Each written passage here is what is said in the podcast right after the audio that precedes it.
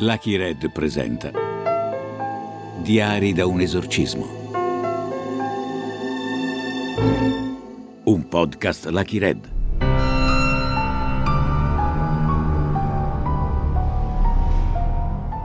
Questo podcast è basato su fatti realmente accaduti che potrebbero turbare gli ascoltatori più sensibili. Prima puntata. Presenze.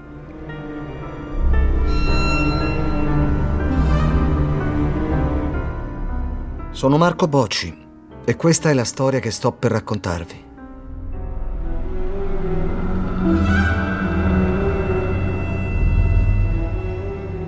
È l'ottobre del 1976.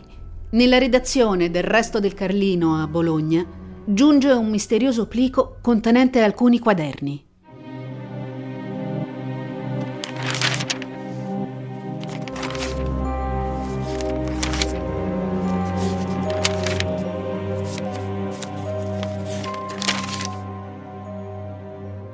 Sono uno psichiatra e ho trascorso tutta la mia vita a contatto con la malattia mentale.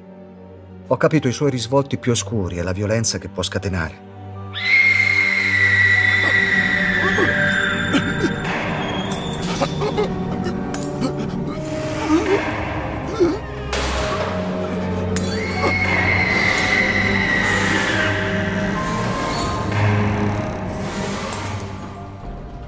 Ho alleviato le sofferenze di tanti malati, li ho curati. A volte, mio malgrado, mi sono limitato a contenere fisicamente chi non rispondeva ad alcuna terapia, ma ho sempre avuto un punto fermo, la scienza, che ha guidato il mio cammino fino al giorno in cui il mio approccio razionale è diventato del tutto inutile di fronte ai fatti di cui sono diventato testimone diretto.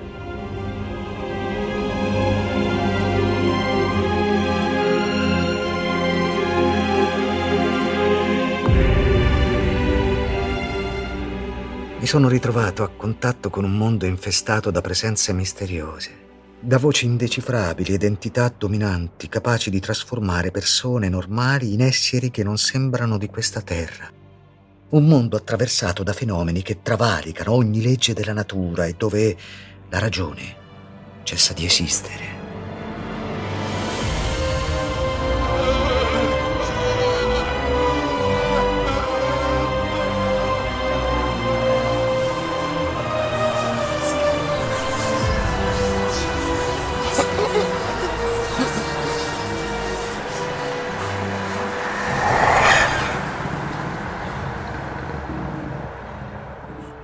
Per mesi e mesi ho dato la caccia a quell'essere dai mille nomi e mille volti che nessuno ha mai visto per davvero. Lui è l'avversario. Si trova ovunque e non ti dà scampo. Rimani vittima del suo fascino sinistro. È stato uno scontro corpo a corpo, a cui non ero preparato. E come avrei potuto? Ma tirarmi indietro era impossibile. Ero deciso a scovare la sua presenza con ogni mezzo, metterla all'angolo, o almeno provarci non avevo altro modo per rispondere alla sola domanda che per me avesse importanza. Cos'è successo a Gloria? Non so se chi leggerà queste pagine riuscirà a credermi. Un tempo io stesso avrei dubitato. Invece ho visto tutto coi miei occhi e devo rivelarlo prima che qualcuno riesca a farmi tacere per sempre.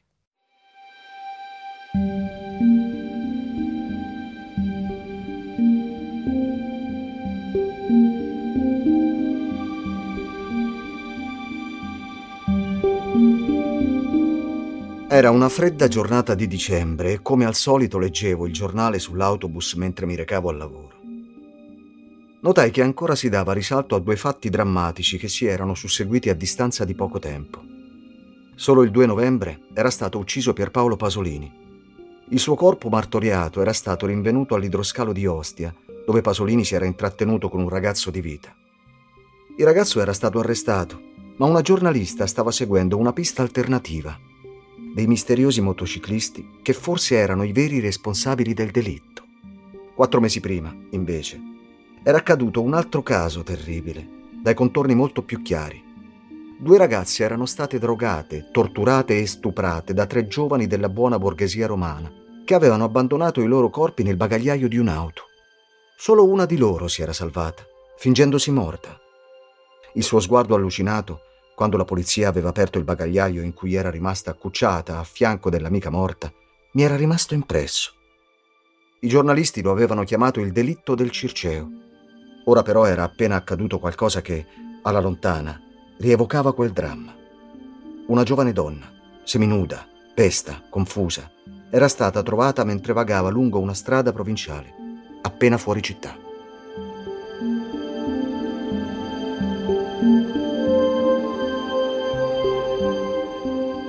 Cigno 2 a centrale operativa, passo.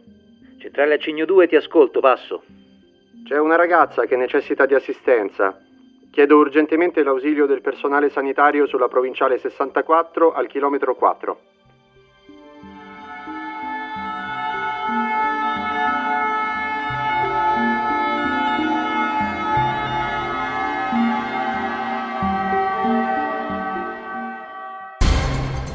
La donna, rinvenuta la scorsa notte da una pattuglia della polizia, vagava in evidente stato confusionale. Era seminuda e con il viso imbrattato di sangue. Ancora non se ne conosce l'identità né chi l'abbia ridotta in quello stato, ma si ipotizza che sia riuscita a fuggire dopo aver subito un'aggressione sessuale.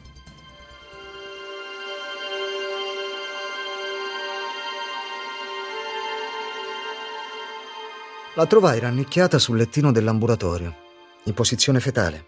Avrà avuto 25 anni. Era molto magra e portava una lunga frangia bionda che lasciava appena intravedere i suoi grandi occhi chiari. Dal pronto soccorso l'avevano trasferita nel reparto di osservazione dell'ospedale psichiatrico perché non parlava e si strappava gli aghi delle flebo minacciando gli infermieri. Quello che sapevamo è che aveva subito rapporti sessuali plurimi, ma un altro aspetto allarmante era quel sangue sul viso, che dall'esame ematico non era risultato il suo.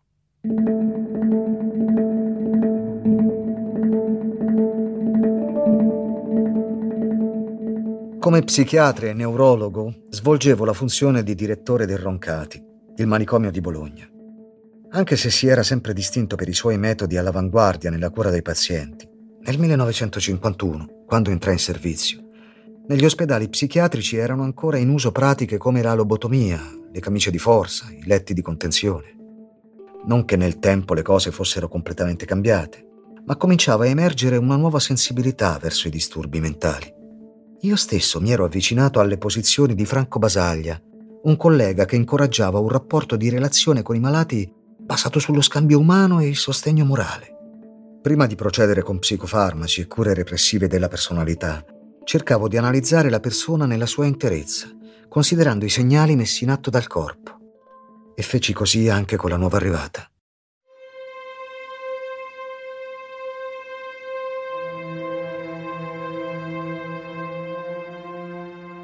Provai a chiederle il suo nome, ma non fu in grado di rispondere. Era chiaramente sotto shock e sul momento ritenni la reazione nella norma. Così decisi di farla riposare e aspettare un nuovo giorno.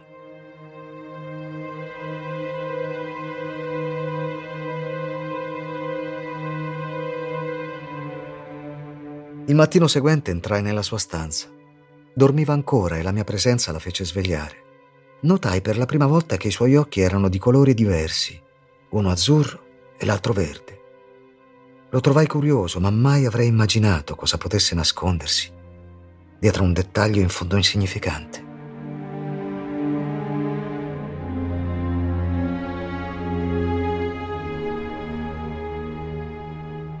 Non sembrò meravigliata di vedermi, ma neppure contenta. Ebbi soltanto il tempo di dirle buongiorno che lei scattò sul letto e cominciò a urlare. Ma non erano le urla che ero abituato a sentire lì dentro.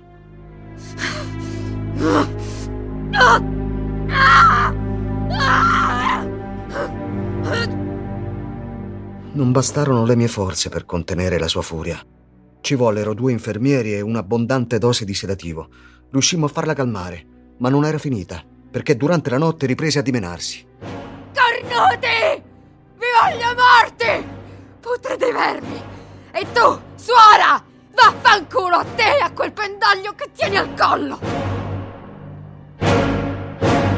Le frasi sguaiate e i suoni strozzati che uscivano dalla sua bocca rimandavano a qualcosa che mi è difficile descrivere, qualcosa di inumano. Mi sembrò di rivivere momenti che avrei voluto cancellare per sempre dalla mia mente. A qualche mese prima del ricovero di questa ragazza, quando una donna si presentò per una visita specialistica.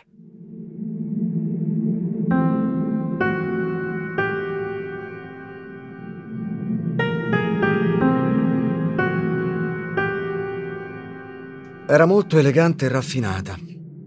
Rimasi colpito dal suo aspetto, così diverso da quello dei pazienti che ero abituato a incontrare. Spesso venivano accompagnati da parenti spaventati da quel male oscuro che è la malattia mentale. Lei arrivò sola e si mise a sedere sulla poltrona davanti alla mia scrivania.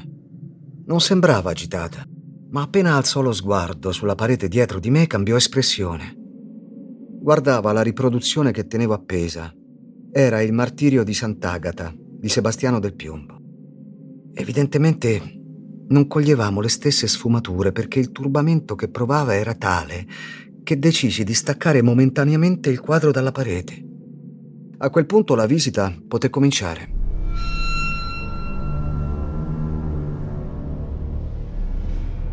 È il 4 settembre 1975.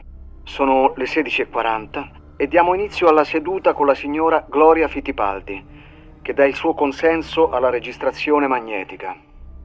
Aveva 36 anni, ma ne dimostrava molti di meno. Era una donna attraente in tutto il suo insieme, nella voce, nei gesti, nel modo di parlare. Anche quando si accarezzò il ventre notai in lei una certa malizia, sebbene volesse soltanto dirmi che era al quarto mese di gravidanza. Non vedendole la fede al dito, le chiesi se fosse sposata.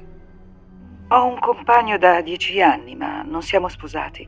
E questo figlio arriva così, inaspettato, diciamo. Mi disse che faceva parte di un importante studio di architettura, che aveva la passione per la musica classica e per il pianoforte. Lei è una donna realizzata e soddisfatta. Cosa la porta qui? Allora, che cos'è che non va? C'è che la mia vita è diventata un inferno. Da quando mi sono accorta di essere incinta ho cominciato a fare dei sogni terrificanti su questo bambino. Mi succede ogni notte alle tre precise. Strano, no? Mi sveglio di soprassalto, sono tutta sudata. Non riesco a calmarmi e, e finisce che sto sveglia fino al mattino. È troppo tempo che non dormo. Sono stanca, distrutta. Ho smesso di andare allo studio e, e ultimamente anche di uscire con gli amici o, o per andare a fare la spesa.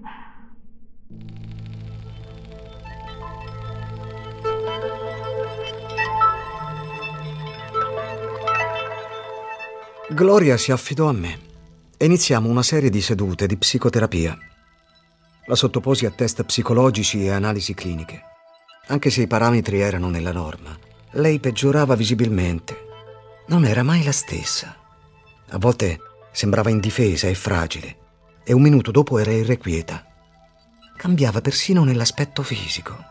Poteva dimostrare dieci anni in più e alle sedute successive presentarsi in tutta la sua sconcertante bellezza Devo ammettere che ne ero ogni volta sempre di più affascinato e soprattutto attratto, nonostante fosse una paziente, per di più incinta. Fu come un vortice che mi risucchiò lentamente, senza darmi scampo.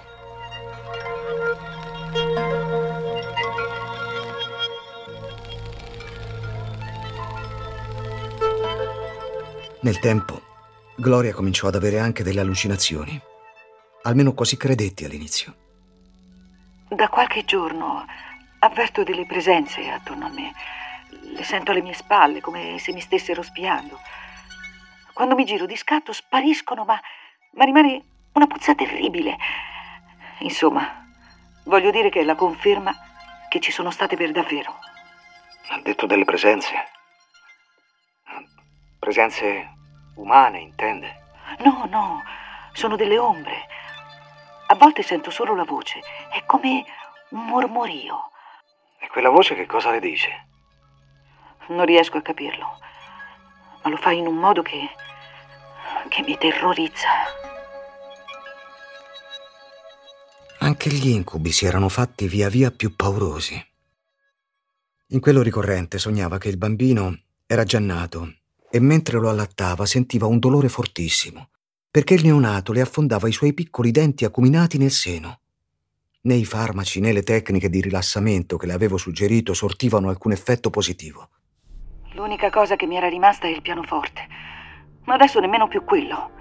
Le mie dita si muovono da sole sulla tastiera, si aggrovigliano e il risultato sono dei suoni stridenti, sgradevoli. Spero che almeno lei mi creda. Fosco dice che sono mie fantasie. Chiamale fantasie. Ma lui è un ingegnere tutte queste cose non hanno senso. In realtà, anche l'imperturbabile Fosco si era allarmato. Mi telefonò per dirmi che Gloria aveva dei comportamenti aggressivi e degli scatti di rabbia improvvisi senza alcun motivo. Credetti che esagerasse, ma un giorno sperimentai io stesso quella furia. Dottore, le ho portato quelle registrazioni che mi ha chiesto. La voce che io sento esiste veramente. Ascolti.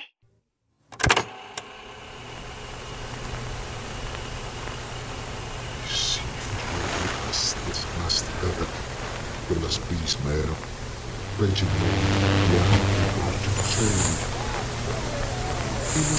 Pensavo peggio.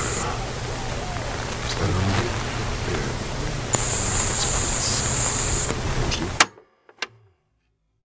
In realtà non capivo che cosa dicesse quella voce. Non sembrava nemmeno che parlasse italiano. Ma su una cosa Gloria aveva ragione. Quel sussurro suscitava inquietudine. Naturalmente non glielo dissi. Francamente non penso che lei soffra di allucinazioni uditive. Però dobbiamo scoprire l'origine di questo mormorio che va e che viene. È sicura che non provenga dall'appartamento di fianco, magari da una radio o da un televisore? No, no, no, la sento vicino a me. Mi bisbiglia nell'orecchio. Che cosa pensa che mi stia succedendo? Nulla di grave, ma per tranquillizzarla ho bisogno che lei mi aiuti. Che cosa devo fare? Mi ha parlato più volte di ombre.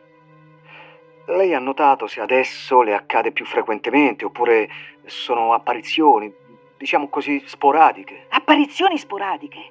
Se mi alzo le sento anche di notte. Mi seguono per la casa, mi spiano. A volte sembra quasi che mi tocchino.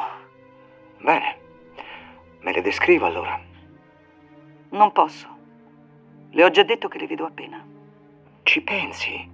È importante. Le ricordano figure umane? Si muovono? Gesticolano?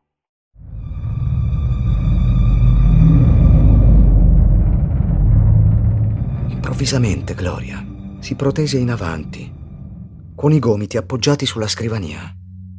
Se sembrano uomini oppure donne, se si muovono stanno ferme. Ma che cazzo cambia?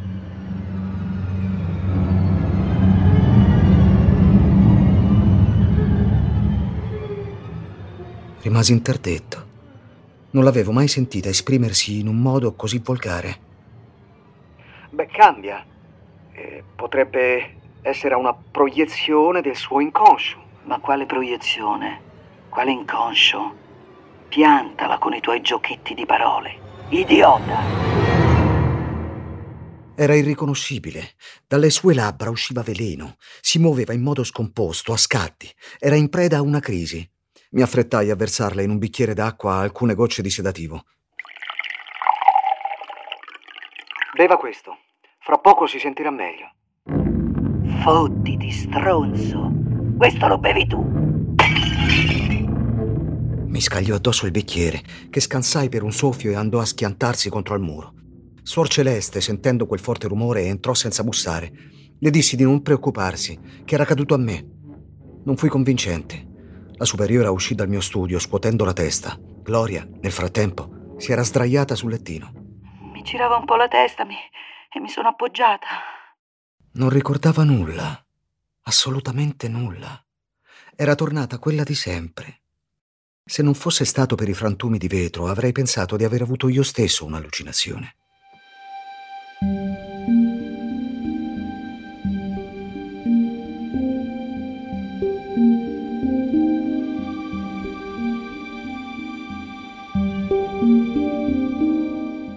Avrei fatto lo stesso qualche mese più tardi, con la nuova ricoverata, la misteriosa ragazza trovata dalla polizia mentre vagava in una strada di campagna in stato confusionale e che in quel momento si trovava in un mio reparto dell'ospedale psichiatrico.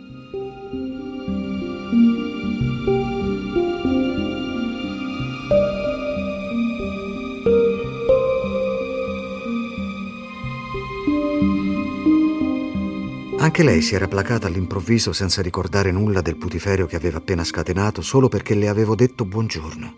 La sua reazione, come quella di Gloria, poteva far pensare all'isteria, ma rifiutai di prendere in considerazione l'idea di disturbi che richiamavano a una patologia ottocentesca ormai superata. Giorno dopo giorno mi trovai ad esplorare ben oltre i tradizionali protocolli della psichiatria. I loro comportamenti non solo erano inspiegabili, ma in tutta la mia carriera non mi erano mai capitati casi simili, ed ora ben due nel giro di pochi mesi. Alcuni colleghi molto esperti che avevo interpellato alzavano le mani.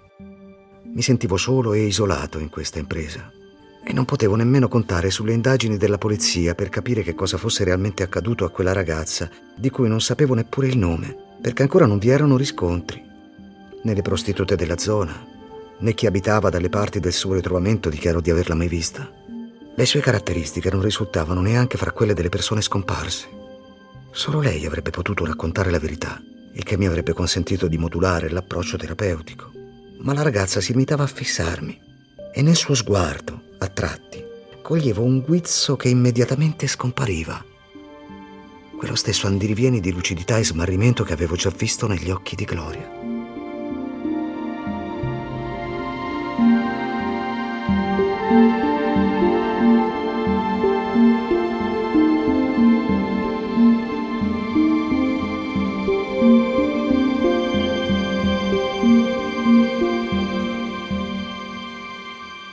Un giorno, di punto in bianco, notai in lei qualche lieve miglioramento. Ho fame. È un'ottima notizia. Se ricominci a mangiare possiamo staccare questa flebo. Sarebbe ora. Beh, dipende da te. Come ti chiami? Mi dici il tuo nome? Io veramente non lo so. Non me lo ricordo. Non preoccuparti. Vedrai che presto ti ricorderai tutto. Della tua famiglia ti ricordi qualcosa? Qualcuno sarà sicuramente preoccupato per te non sapendo che sei ricoverata qui. No, non ricordo niente. Ma mi dice perché mi trovo in ospedale? Cosa ho avuto? Un incidente? È verosimile che tu abbia subito un'aggressione da parte di più persone. Un'aggressione sessuale, intendo. Rischiai di provocarle un attacco di panico o qualcosa di peggio, ma dovevo stimolare in ogni modo il suo inconscio. Invece non accadde nulla. La lasciai nella sua stanza, mentre mangiava con voracità animalesca il piatto di pasta asciutta che le avevano portato gli inservienti.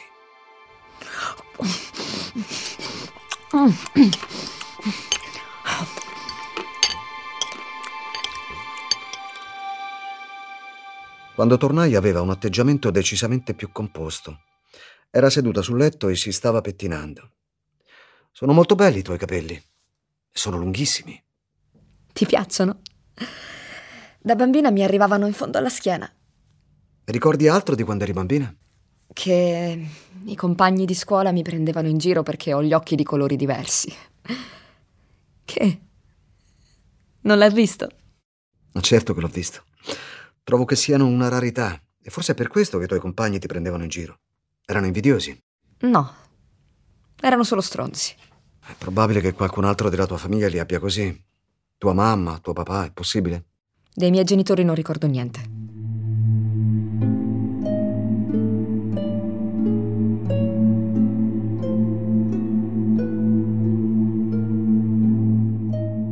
C'era fastidio nella sua risposta. Allora le chiesi se avesse memoria di un'ultima immagine di sé fuori dall'ospedale, sperando che lentamente riemergesse il trauma che aveva subito. Era fondamentale per la rielaborazione. A quella domanda il cambiamento fu repentino e assolutamente anomalo. Non mi ricordo, te l'ho detto. Però mi ricordo benissimo che effetto fa questa a voi maschietti.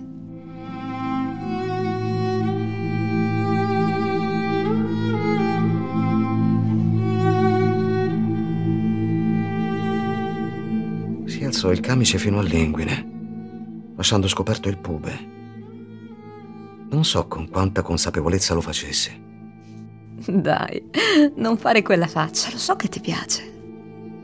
Feci di tutto per ignorare la sua provocazione e distolsi lo sguardo, che pure era calamitato dal suo corpo offerto in modo così plateale. La fissai invece in quegli occhi chiari, che a un tratto rotearono verso un punto indefinito della stanza e cambiarono espressione. Che cosa stai guardando? Vedi qualcosa? Ci sono delle presenze qui. Non siamo soli. Delle presenze. La stessa frase che aveva usato Gloria. L'incubo tornava a riaffacciarsi.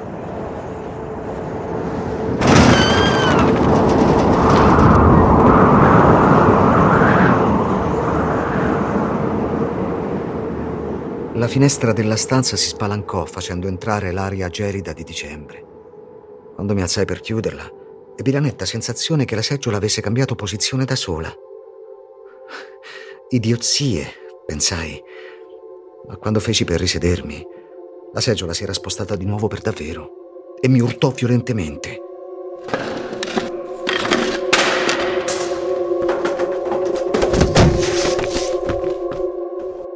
Ragazza stava rannicchiata a terra, nell'angolo opposto della stanza, emetteva risa sguaiate, battendo forsennatamente le mani.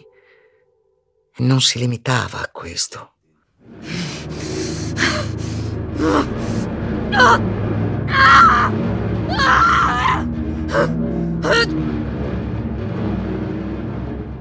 Anche quella volta placarla non fu facile.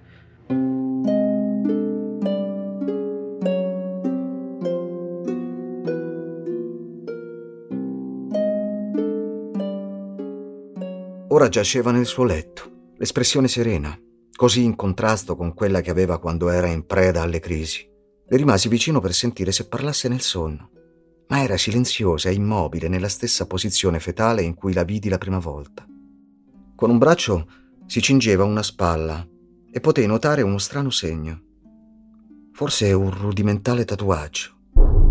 Sembrava una croce uncinata, ma deformata, diversa da quella nazista. Non ebbi alcun dubbio. Era lo stesso che avevo visto sul braccio di Gloria. Questo però era più definito. Lo stavo sfiorando con le dita per constatare la cicatrizzazione, quando la ragazza spalancò gli occhi e mi guardò in modo così torvo che quasi mi spaventai. Le chiesi se quel disegno sulla pelle avesse un significato. Lei cominciò a roteare gli occhi fino a lasciare visibile soltanto il bianco della cornea e riprese a muoversi in modo scomposto.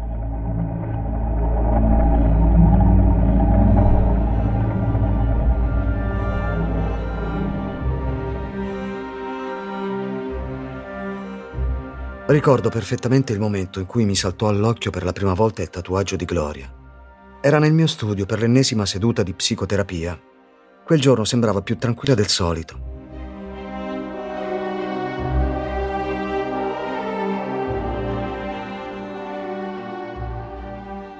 Si mise a parlare non degli incubi o di quelle strane presenze, ma del suo rapporto con Fosco.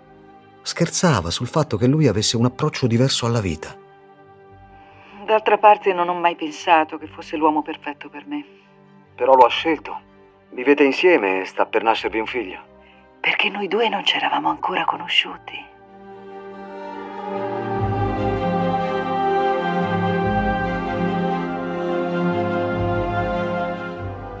Provai un leggero imbarazzo, anche se la desideravo come non mai.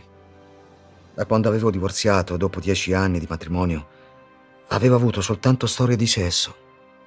L'impegno di direttore di un manicomio non ti lascia molti spazi per la vita privata. È qualcosa che ti trascini dentro anche quando rientri a casa. Ma quello che provavo per Gloria, una mia paziente, stava scardinando ogni principio etico, morale e di comune buonsenso. E io non avevo più nessuna difesa. Mi limitai a un sorriso un po' complice, senza sapere come sarebbe andata a finire ma in quel momento il suo viso si contorse in una smorfia di dolore. Tutto accadde in pochi minuti. La sua mano sul ventre, un lamento, la corsa in reparto sulla barella, l'emorragia. Non ci fu il tempo di trasportarla in un altro ospedale. Gloria perse il figlio davanti ai miei occhi senza che io potessi fare niente. Fu allora che per la prima volta vidi le sue braccia scoperte e notai quel piccolo tatuaggio ma considerata la situazione, sorvolai su quel particolare.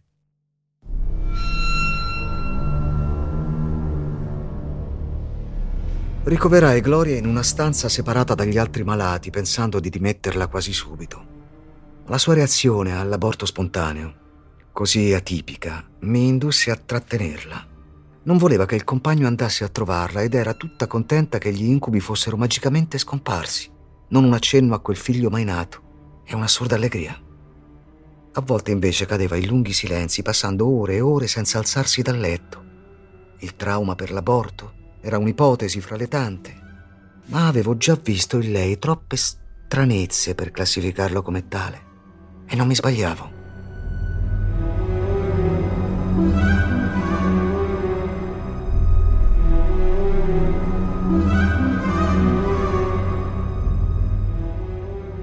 Un giorno, approfittando del cambio di turno del personale, Gloria uscì dalla sua stanza e cominciò a girovagare all'interno del manicomio.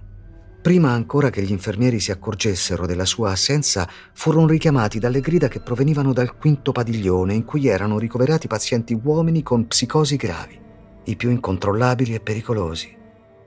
Tra di loro serpeggiava un forte nervosismo, forse perché una donna, che non fosse una suora, si era materializzata nella loro camerata.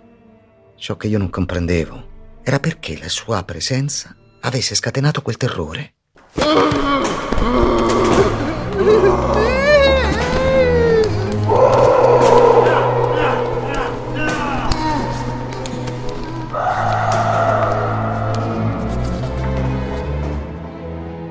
Qualcuno si schiaffeggiava o si dava pugni in faccia, altri si andavano a nascondere sotto il letto o dietro le porte, nell'intento di sfuggire all'intrusa. La cosa più strana è che nessuno aveva tentato di aggredirla.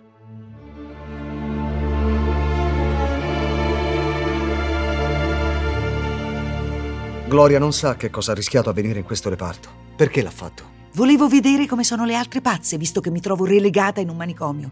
E semplicemente ho sbagliato reparto. Fui costretto a metterla sotto stretta sorveglianza, nonostante la tenessi ancora ben distanziata dalle altre pazienti. Oltre a tutti gli accertamenti possibili, qualcosa dentro continuava a dirmi che non soffriva di disturbi mentali, o almeno di quelli universalmente conosciuti dal mondo scientifico. Quello che l'affliggeva, però, sfuggiva al mio sapere e al mio controllo.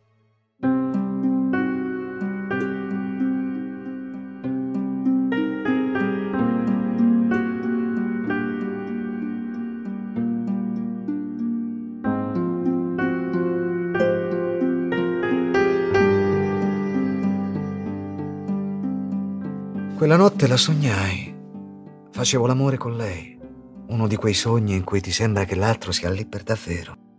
Potevo sentire il suo profumo, la sua voce vicino al mio orecchio, potevo toccarla.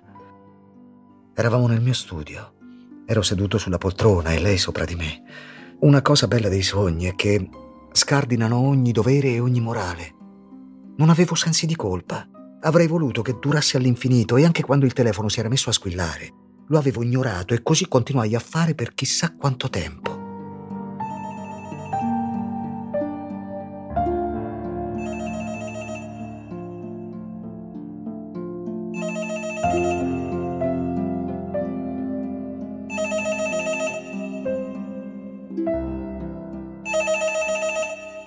Finché non mi svegliai di soprassalto.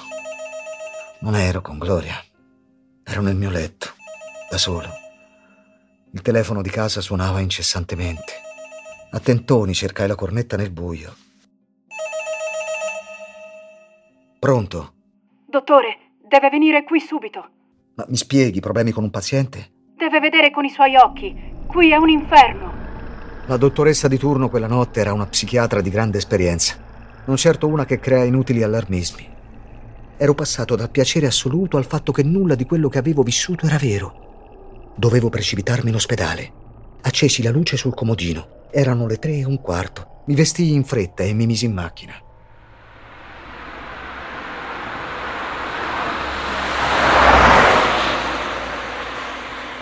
Durante il tragitto cercavo di immaginare che cosa potesse essere accaduto di tanto sconvolgente da non poterlo nemmeno accennare.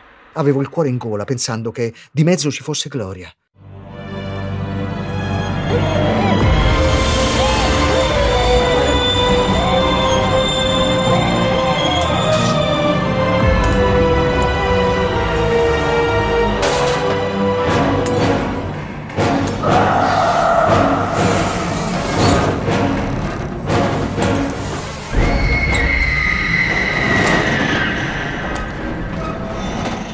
Il manicomio in subbuglio. Medici e infermieri si davano da fare con i ricoverati, divenuti incontenibili per la paura.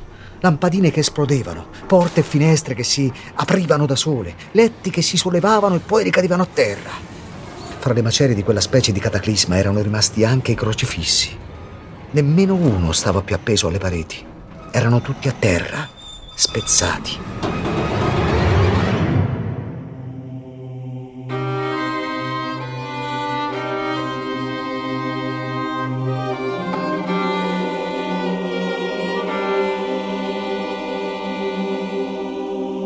Ascolta tutte le puntate della serie in esclusiva su Amazon Music.